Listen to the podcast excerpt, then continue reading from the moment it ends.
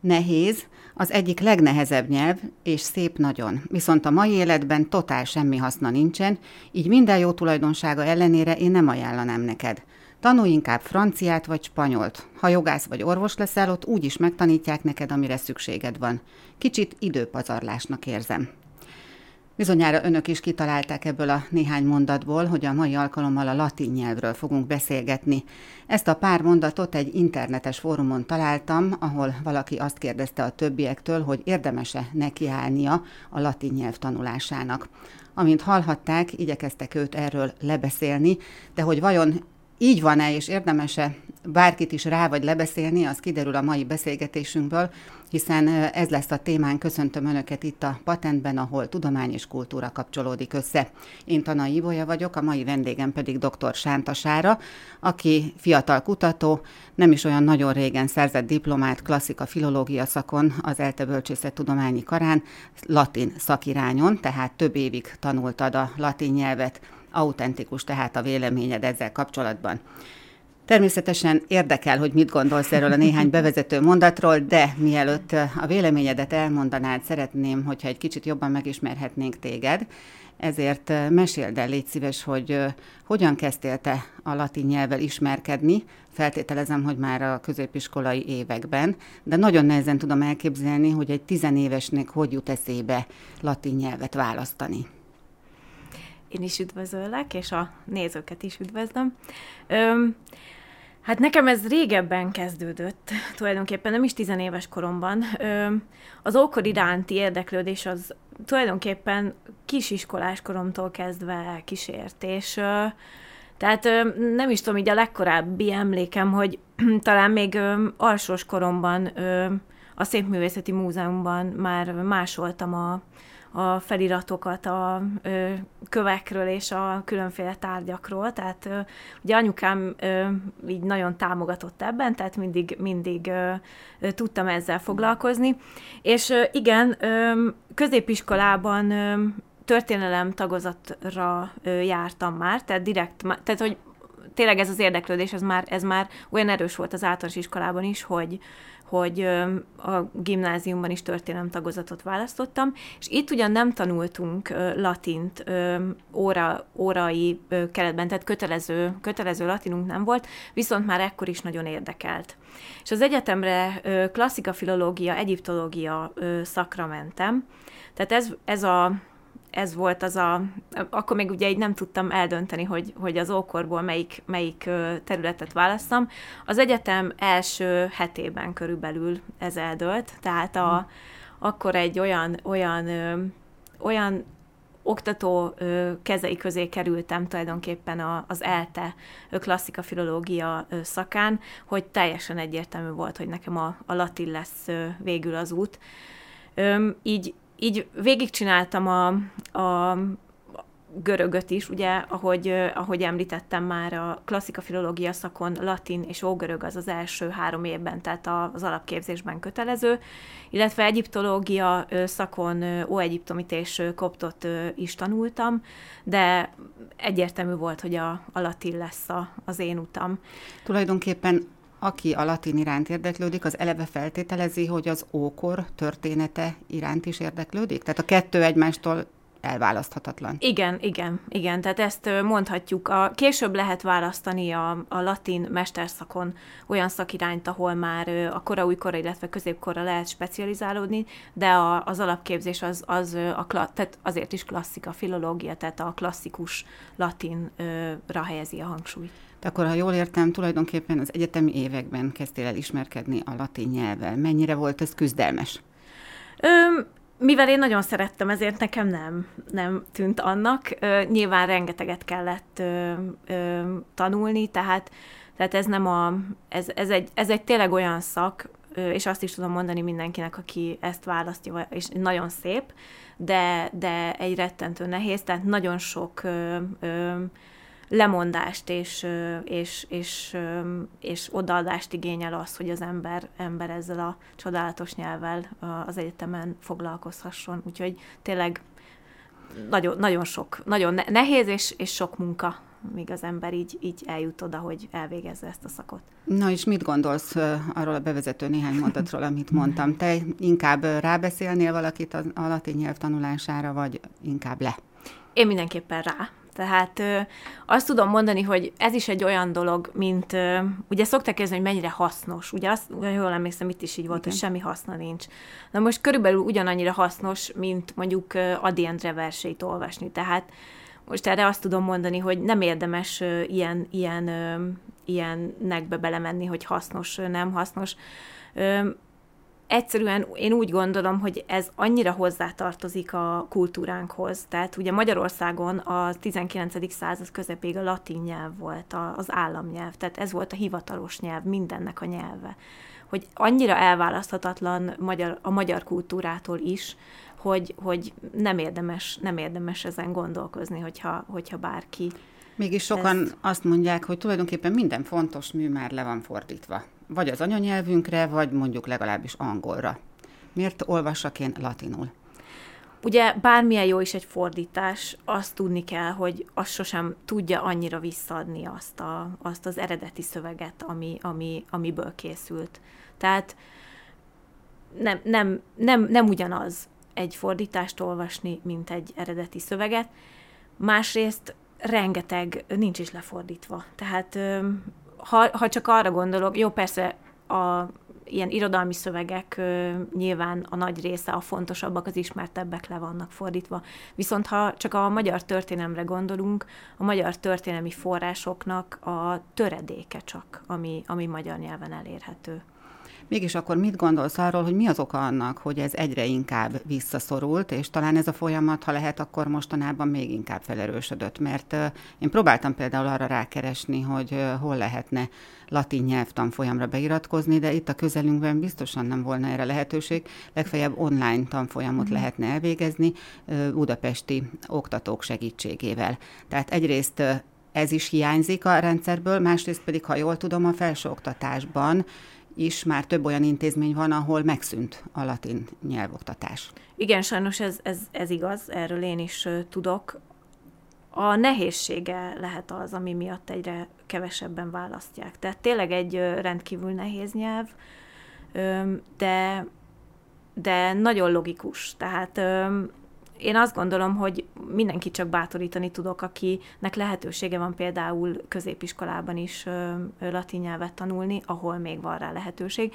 Ugye néhány éve már a kötelező tantárgyak közül is kivették, tehát már csak választható. Régen még az egyházi iskolákban ugye, ugye kötelező volt négy évig a latin, ami egy rendkívül jó alapot adott az egyéb nyelvek tanulásához is. Tehát azt gondolom, hogy Magyarországon azt hiszem, hogy körülbelül a 30%-át a diplomáknak nem tudják átvenni nyelvvizsga nélkül, ami, ami egy, egy nagyon nagy szám, és ha ha csak a fele a diákoknak tanulna latint, akkor onnantól kezdve egy bármely másik nyelvhez, akár az angolhoz is, ami, ami ugye nem, nem új latin nyelv, tehát hogy nem, nem a latinból alakult ki, de ahhoz is egy annyira jó alapot ad, tehát egy logikus gondolkodást, egy, egy, egy, meg azt is mondanám, hogy egy kitartás. Tehát ha valaki a latint akár alapszinten is megtanulja, onnantól kezdve egy bármilyen másik nyelv, az, az egy gyerekjáték lesz. Hát ha minden igaz, akkor léteznek felmérések arra vonatkozóan, hogy aki a latinban jól teljesít, az más területeken is jobban teljesít. Ez részben valószínűleg ennek a logikus rendszernek, ennek a logikus felépítésnek a következménye. Tehát ami a gondolkodásunkat is fejleszti. Igen. Láttam a Facebookon, mert hogy próbáltam veled kapcsolatban onnan is információkhoz jutni, hogy sajnáltad, hogy a diplomádat te már nem latin nyelven vetted készhez. Igen, ez a doktori, a doktori oklevél volt, ugye ezt, ez egy ilyen nagyon szép hagyomány volt Magyarországon eddig, vagyis legalábbis az eltén biztos, hogy, hogy magyar és latin nyelvű, tehát kétnyelvű oklevelet kapott, a, aki elvégezte a PHD képzést. Mi voltunk az elsők, akik már ö, magyar és angol nyelven kaptuk. Ö, rákérdeztem, hogy a, esetleg egy, egy latin nyelvű ö, oklevelet is lehetne kapni, ezt külön kell igényelni, úgyhogy igen. Hát sajnos ez, ez egy hagyomány, egy hagyomány. Itt meg, igen, igen. No, beszélgessünk akkor most arról, hogy neked milyen kapukat vagy ablakokat nyitott a latin, milyen lehetőségekhez jutottál, vagy milyen újabb ismereteket tudtál a latin segítségével megszerezni a kutatói pályádon. Nagyon sok mindennel foglalkoztál az elmúlt években, nyilván ezeket a tevékenységeket is érintjük majd, mert hogy mindegyik összefüggésben áll a latin nyelvvel is de mégis, hogyha összefoglalóan kellene megfogalmazni, mit mondanál? Tehát neked milyen ablakot nyitott a latin? Mindenképpen a nyelveket emelném ki elsősorban, tehát amit már ugye említettem, hogy, hogy bármelyik új latin nyelvet tényleg rendkívül könnyen meg tudja tanulni az ember, hogyha, hogyha a latin alapok megvannak. Akkor te más nyelveket is ismersz ezek szerint? Igen, igen. Hát ö, ö, spanyol, francia, franciát gimnáziumban is már tanultam, spanyol, olasz, bár tehát tényleg azt mondom, hogy, hogy akármelyik új latin nyelvet ö, olvasni, olvasni biztos tud rajta az ember, de, de ö, beszélni is sokkal könnyebben meg tud tanulni, hogyha, hogyha megvannak a latin alapok. És nekem ez, nekem ez, ez, egy, ez egy hatalmas előny. Egyébként bár, bármihez nyúlok. Ugye bármilyen, pontosabban vannak szakmák, amiknél kifejezetten kiszokták emelni a latin nyelv fontosságát, ugye az orvosi pálya tartozik ezek közé, aztán a jogi pályát szokták mondani, hiszen a jogrendszerünk is a római jogon alapul, de aki történész, annak is jól jön a latin tudás. Tudnál esetleg erre példát mondani, hogy kutatásaid során mi volt az, amit nem tudtál volna, hogyha nem tudsz latinul?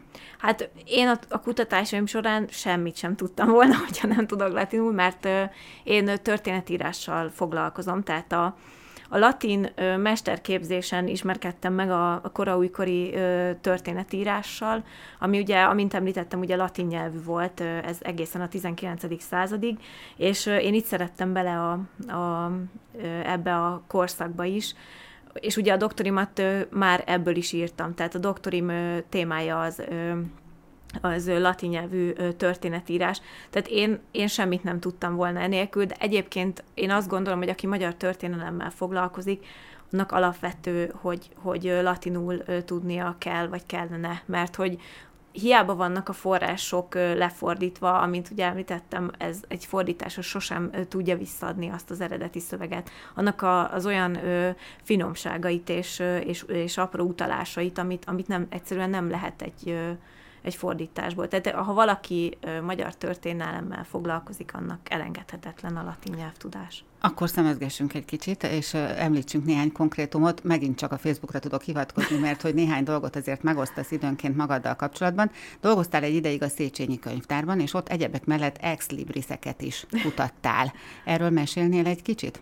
Igen, ez volt az első munkám az OSK-ban, amikor oda kerültem. Egy, egy nagyon nagy lehetőséget kaptam még a doktori képzés alatt. A régi nyomtatványok tárába kerestek munkatársat és uh, itt, uh, itt egy olyan, olyan közegbe kerültem, ami, ami azt gondolom, hogy így alapvetően meghatározza a későbbi életemet is mindenképpen. Egy olyan uh, kiváló uh, kutatói gárdában uh, dolgozhattam, akik, uh, a, akik a magyar uh, írott örökségünknek, a nyomtatott örökségünknek a, a, a legnagyobb tudói, és itt, itt kaptam azt az első feladatomként, hogy a, a régi nyomtatványok tárában őrzött uh, Ex, gyűjteményt, ami ugye egy ezer, ha jól nem hiszem, 1100 darabos régi gyűjtemény volt, ami azt jelenti, hogy hogy 1850 előtti, tehát a 16. századi az első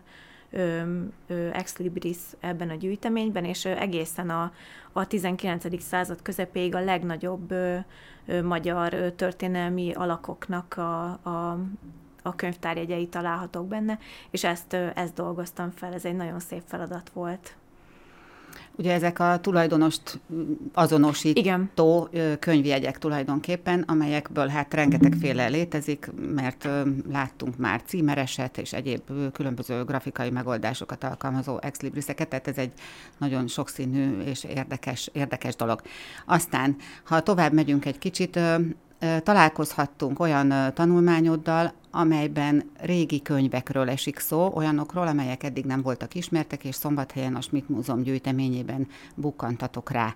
Nagy szomorúság volt, persze, hogy nem számítottak éppen ősnyomtatványnak, hiszen ha jól emlékszem, 1501-ből és 1502-ből származtak ezek a kiadványok, de mégis mit érdemes ezekről tudni? Igen, ez, ez, egy, ez egy nagyon-nagyon érdekes és, és szép feladat volt.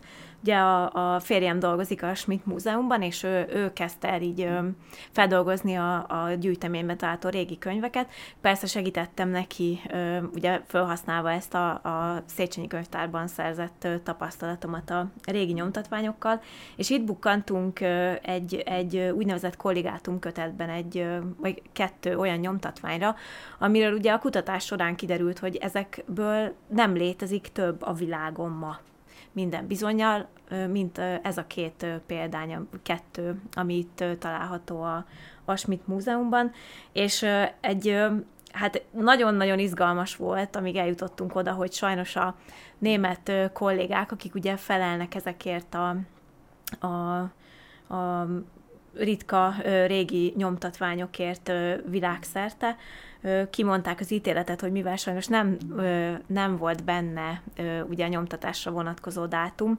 ezért ők e, antikvának, vagyis már 16. századi nyomtatványnak könyvelték el ezt.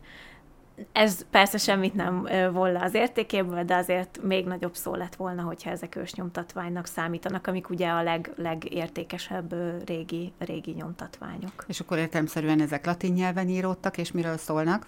Igen, ez két, két úgynevezett prognosztikon, amelyek egy ilyen tulajdonképpen úgy kell elképzelni, mint egy kalendárium, ma, vagy hát ma már nem nagyon léteznek ilyen kalendáriumok, de ugye még, még egészen a közelmúltig voltak ilyenek, egy, egy évre vonatkozó előrejelzést adtak ezek már akkor is, egy bizonyos területre, csillagászati adatok alapján számolták ki a, a tudósok a, mikor érdemes bármit is csinálni, de tényleg ebben ezt mindig szoktam említeni, hogy ilyen vicces dolgok is, hogy mikor érdemes például fürdeni. Tehát ez is így benne volt. Ezt is kiszámolták a csillagok állás alapján, és ez a, ez a két nyomtatvány is ilyen prognosztikon. Az egyik Nürnberg városának a, a, az előrejelzését tartalmazza, a másik pedig Bécs, Bécsre. És ez azért érdekes, mert ebben ugye a magyar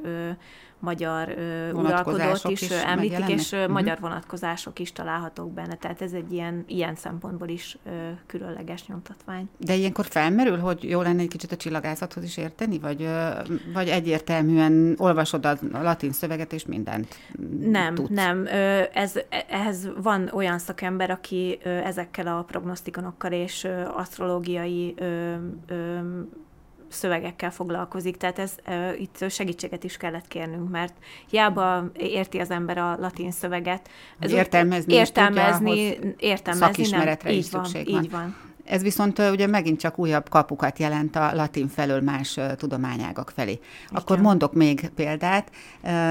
A közelmúltban jelent meg egy kötet, egy korábbi koronaőrünk, Révai Péter, aki egyébként történetírással foglalkozott, ha jól sejtem, mert hogy Magyarország történetét foglalta össze. 16. század vége, 17. század Igen. eleje, ugye ez az az időszak, tehát az ő kötete jelenhetett meg egy pályázatnak köszönhetően, és ebben a munkában te is részt vettél. Neked milyen feladat jutott? Igen, ez, ez, egy, ez egy gyönyörű feladat volt. Igazából ez volt az első olyan munkám, amit, amiben így kutatóként részt vehettem. Ez ez egy hatalmas vállalás volt. 2014-ben kezdtük el a Lendület Szent Korona kutatócsoport keretében, ugye mivel Révai egy koronaőr volt, ahogy említetted, ezért, ezért így és, és egyébként a, ugye a műnek a címében is a Szent Korona országa ö, szerepel, tehát ö, végigkíséri a korona története a, ezt az egész művet, és itt, itt egy olyan, olyan gyönyörű feladatunk volt, hogy kettő ö, nyomtatott kiadása maradt fent ennek, a, ennek, a, ö, ennek az országtörténetnek, és ebből a két kiadásból ö, készítettünk ö, egy, egy harmadik szöveget tulajdonképpen. Ugye ez a klasszikus filológus feladat, hogy, hogy a két nem egészen tökéletes latin szövegből egy vélhetően legjobb ö, változatot csináltunk meg. Ugye Révai nem tudta befejezni ezt a művét, ugye előbb elhunyt, mint hogy le tudta volna tisztázni, és tulajdonképpen nyomtatásra előkészíteni, és akkor így... Ezt a munkát tulajdonképpen ezt a munkát, igen, el, igen, több igen, tehát, igen. Úgyhogy négyen, négyen készítettük el ezt a, ezt a latin javított szöveget, illetve ennek a fordítását is. És egy kétnyelvű kiadás született így, rendkívül részletes jegyzetekkel, tehát tényleg aki, aki szeretné ezt a, ezt a korszakot megismerni, az egy nagyon, úgy, úgy gondolom, hogy egy, egy nagyon, nagyon praktikus és hasznos könyvet tud így, így forgatni, hogyha kezébe veszi. Más egyébként a feladat, vagy van különbség, hogy mondjuk egy ókori szerzőtől fordítasz, vagy egy kora újkoritól fordítod a latint? Igen, abszolút. Tehát ugye tulajdonképpen egy 2000 évnyi nyelvállapotról beszélünk, több mint 2000 év ugye a latin és a, ha csak abba belegondolunk, hogy mondjuk egy korai magyar nyelvemléket is mennyire nehezen tudunk megérteni, most ugyanezt, ugyanezt ö, tulajdonképpen a latíról is elmondhatjuk. Tehát ez folyamatosan ugye változott. De ahogy időben a... közelebb van hozzánk, könnyebb a megértés? Nem, Vagy nem, nem ö, igazából nem, csak változ, tehát változik, a, változik a, a nyelv, és ugye azért is egy nagyon izgalmas dolog például a koraújkori szövegekkel foglalkozni, mert ugye nagyon sok úgynevezett hungarizmus is belekerült. Tehát, hogyha az ember olvas egy, egy Magyarországon született latin nyelvű szöveget, vagy egy Franciaországban született latin nyelvű szöveget, vagy egy Németországban, ugye tulajdonképpen hiába, hiába ugye közös a latin ö, nyelv, abszolút érezhető az, hogy melyik területen, ö, területen született. És ö, tulajdonképpen ez is, ez is az, amit nagyon szeretek a latinban, hogy az ember így sose elmondhatja azt, hogy tudja. Tehát mindig ö, találkozunk olyan szöveggel, én legalábbis biztos, ami, ami olyan kihívás elé állít újra és újra, ami, ami egy, egy nagyon csodálatos dolog. Tehát sose bízhatja el magát az ember, hogy ő, ő, ő aztán most már itt teljesen tud latinul. Tehát tulajdonképpen, amikor azt mondjuk a latinról, hogy ez egy holt nyelv, akkor nem feltétlenül arra gondolunk, hogy ez egy lezárt dolog, ami már soha nem változik, mert hogy azért az évszázadok során igenis változott. Igen, igen. Tehát mindig újabb és újabb verziókkal találkoztok, így hogyha van, ha így különböző van. kiadványokat a kezetekbe vesztek. Így van, tehát ez, ez abszolút, tehát területileg is változik, ö, időben abszolút, úgyhogy, úgyhogy ez egy nagyon, ugye a klasszikus latin az, ami egy ilyen, ilyen ideális nyelv állapot volt, a, és, és ehhez próbáltak nyilván a, a koraújkor szerzők is visszanyúlni. Tehát abszolút a műveltségét is lehet valakinek megállapítani abból, hogy, hogy milyen latin nyelven írt. Erre nagyon-nagyon érdekes példák vannak, hogy, hogy mennyire, mennyire volt valaki művelt, és, és tudta azt a klasszikus latint hozni, ami, ami a, az ideális volt. De ugye itt jutunk el ahhoz a kérdéshez, eh, hogy a középkorban már nagyon sokan nem értették például a templomban a papok által mondottakat, hiszen a klasszikus latin már nem annyira élt az emberek ismeretei között. Igen, igen. Tehát ugye egy, egy idő után azért ezek ugye, ugye változott a, a, a használatban is, de nyilván a, a legegyszerűbb ö, ö, néprétegek nem beszélték már a, a semmilyen latint, tehát hogy, hogy ez ugye azért mindig megmaradt a, a, a műveltebb réteg kiváltságának. No és akkor említetted a doktori dolgozatodat, amelyet egy olyan témából írtál, amely nem csak a latin miatt érdekes, hanem amiatt is, mert Szombathely történetével, Szavária történetével is összefügg mégpedig a pontos címét is tudom, mert hogy ezt is megkerestem én. Így hangzik, hogy a tudományos igényű ókorkutatás és régészet első jelentős magyar képviselője Sönvizner István élete és munkássága. Ezt a könyvet valószínűleg nem sokan olvasták előtted, bár nagyon sokan hivatkoznak rá, hiszen Szombathely története szempontjából, vagy történetének kutatása szempontjából egy meghatározó jelentőségű munkáról van szó. Hogyan bukkantál te pontosan erre a témára, ami, amivel azt hiszem, hogy nagyon sok novumot is felszíne tudtál hozni. Igen, ez egy nagyon érdekes ö, ö, kérdés.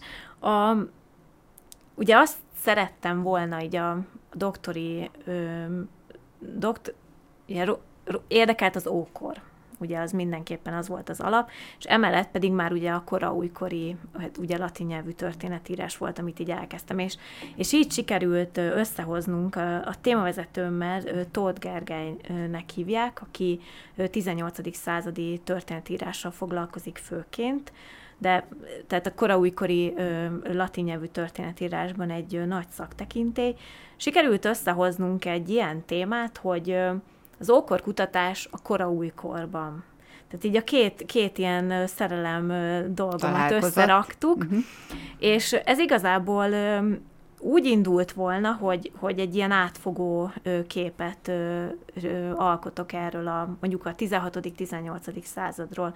Ez persze így most már visszatekintve, ugye, hogy túl vagyok ezen a, ezen a több éven, amíg elkészült a diszertációm, ez egy lehetetlen vállalás lett volna, és ezzel a témával nagyon nem foglalkozott még senki, és ahogy ugye elkezdtük így megkapirgálni a, a dolgokat, felszíre került ö, rengeteg olyan dolog, ami önmagában is ö, megért volna egy külön diszertációt, és ugye így lett ez a Sönvíznerrel is. Ugye Sönvízner István, aki végül a fő témám lett. Amikor összeszedtem a miről is lehetne ezt beszélni ebben a diszertációban, akkor említette uh, Tóth Gergely ezt a uh, szombathely történetét feldolgozó művet, amivel ő érintőlegesen találkozott már uh, így a kutatásai során, és ez volt az első, ami így megtetszett, és, és akkor ezzel kezdtem el így először ö, foglalkozni.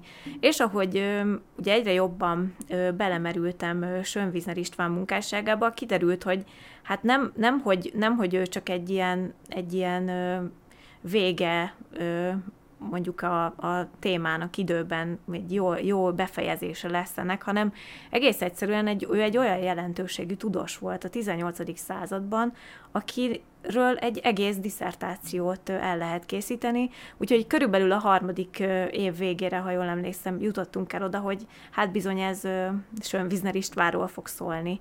És ugye a leg, leg tehát tulajdonképpen a legismertebb műve ez a Szombathely történetét feldolgozó monográfia, ami, ami ugye az első magyar város monográfia, tehát ezért is, ezért is ez volt az, amivel úgy viszonylag több említést kapott a tudós, de a többi műve is abszolút ezzel értékű, csak hát ugye kevésbé, kevésbé voltak ismertek.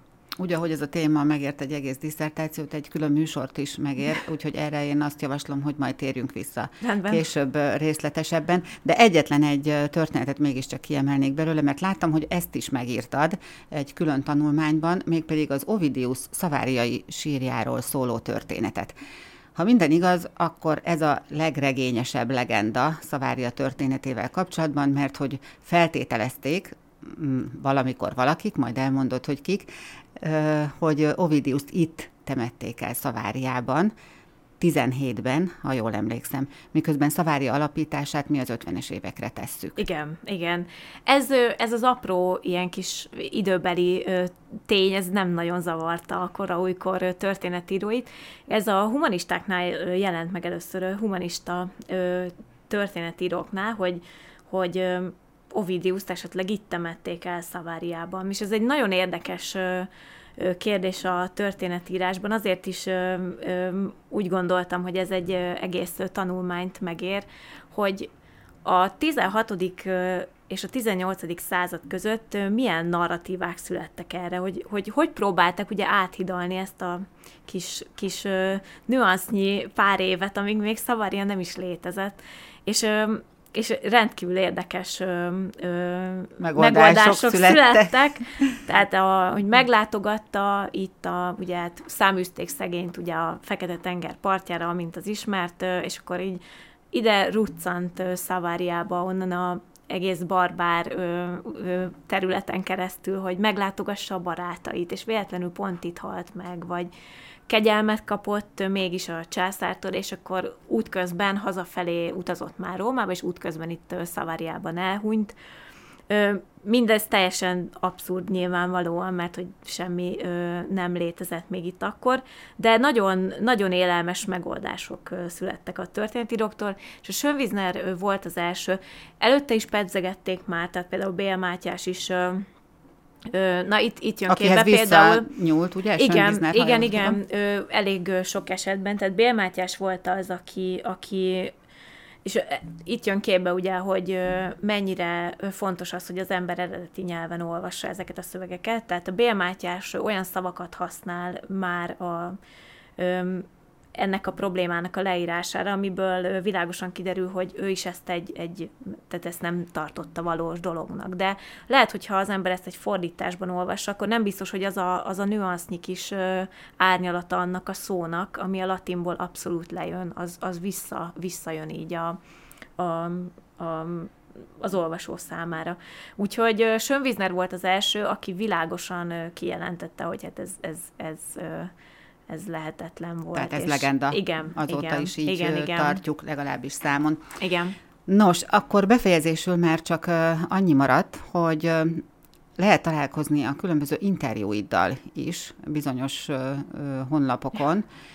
Ezek a legkülönbözőbb témákból merítkeznek, de általában külföldi alanyokat szólítasz meg, vagy legalábbis amikkel én találkoztam, volt köztük olasz rendező, ha jól emlékszem, angol történész, és így tovább.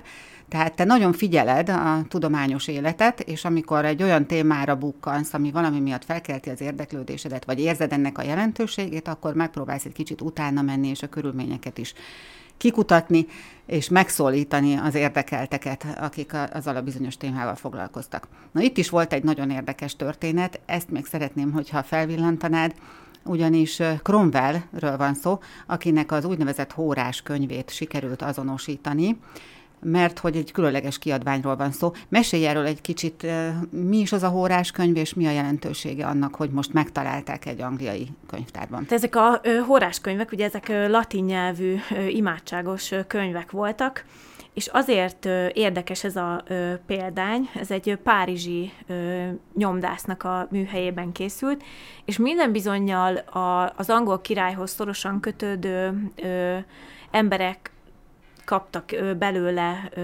példányokat diplomáciai ajándékként, vagy, vagy ugye a megbecsülésük jeléül. És három példány is ismert, ugye Bolein Annának, Aragóniai Katarinnak, illetve a Cromwellnek is volt ebből egy példánya.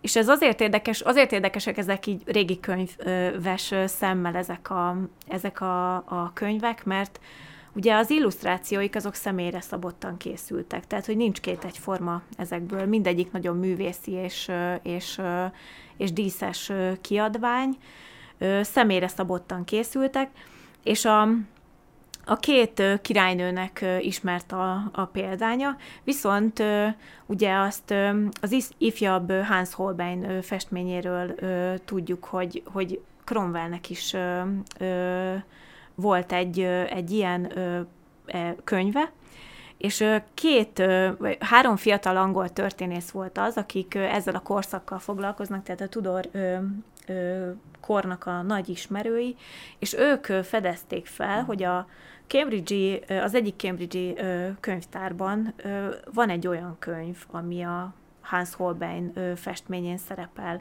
És miután ezt ilyen nagyon nagyon részletesen megvizsgálták ugye magát a könyvet is, illetve a levéltári forrásokból a könyv útját, ugye, hogy, hogy kié volt, ugye ez, ez mindig nagyon fontos a, az úgynevezett provenienciája egy könyvnek, tehát ki, kinek a tulajdonában állt, és hogy került egyik helyről a másikra. Ez egy szerencsés módon visszakövethető volt levéltári forrásokból, és így ez a három kutató hosszas munkával bizonyítani tudta, hogy az a bizonyos könyv, ami a festményen szerepel, ez az, amelyik a Cambridge-i könyvtárban található. És én pedig megkerestem őket, és kértem tőlük egy interjút, hogy magyarul is olvasható legyen a, ez a, ez a történet, mert szerintem egy nagyon izgalmas, nagyon izgalmas dolog volt. De nem latinul beszélgettetek? Nem, nem, angolul. angolul. Jó, hát nagyon szépen köszönöm, Sára, hogy ezeket az érdekes történeteket megosztottad velünk. Én azt hiszem, hogy sikerült a nézőket is, és a hallgatókat is meggyőzni arról, hogy a latinnal igenis érdemes foglalkozni, hiszen honnan tudhatnánk ennyi izgalmas és érdekes történetet a múltból, hogyha semmit nem ismernénk a latin nyelvből. Egy, bocsánat, egy, egy könyvet szeretnék ajánlani, hogyha valakit ez így érdekelne esetleg. Egy rendkívül olvasmányos, ez egy német, német szerzőnek a műve, a Meghalt a latin, éljen a latin, ez a címe. Elérhető egyébként könyvesboltokban, úgyhogy akit ez érdekel a téma, ezt mindenképpen, tehát a latin nyelv történetét végigveszi, nagyon, nagyon olvasmányos tényleg, úgyhogy ezt, ezt így ajánlom, akit érdekel jobban a nagyon szépen köszönöm, remélem lesz a hallgatók, illetve nézők között olyan, aki most erre felfigyelt. Ha latinul kellene elköszönnöd, akkor most ezt hogy tennéd? Valéte. Köszönöm szépen. A kedves nézőknek és a hallgatóknak pedig a figyelmet köszönöm. Kövessék ezután is podcastunkat, amit megtalálnak YouTube csatornánkon és a Hírlevél Plus oldalain. Viszontlátásra!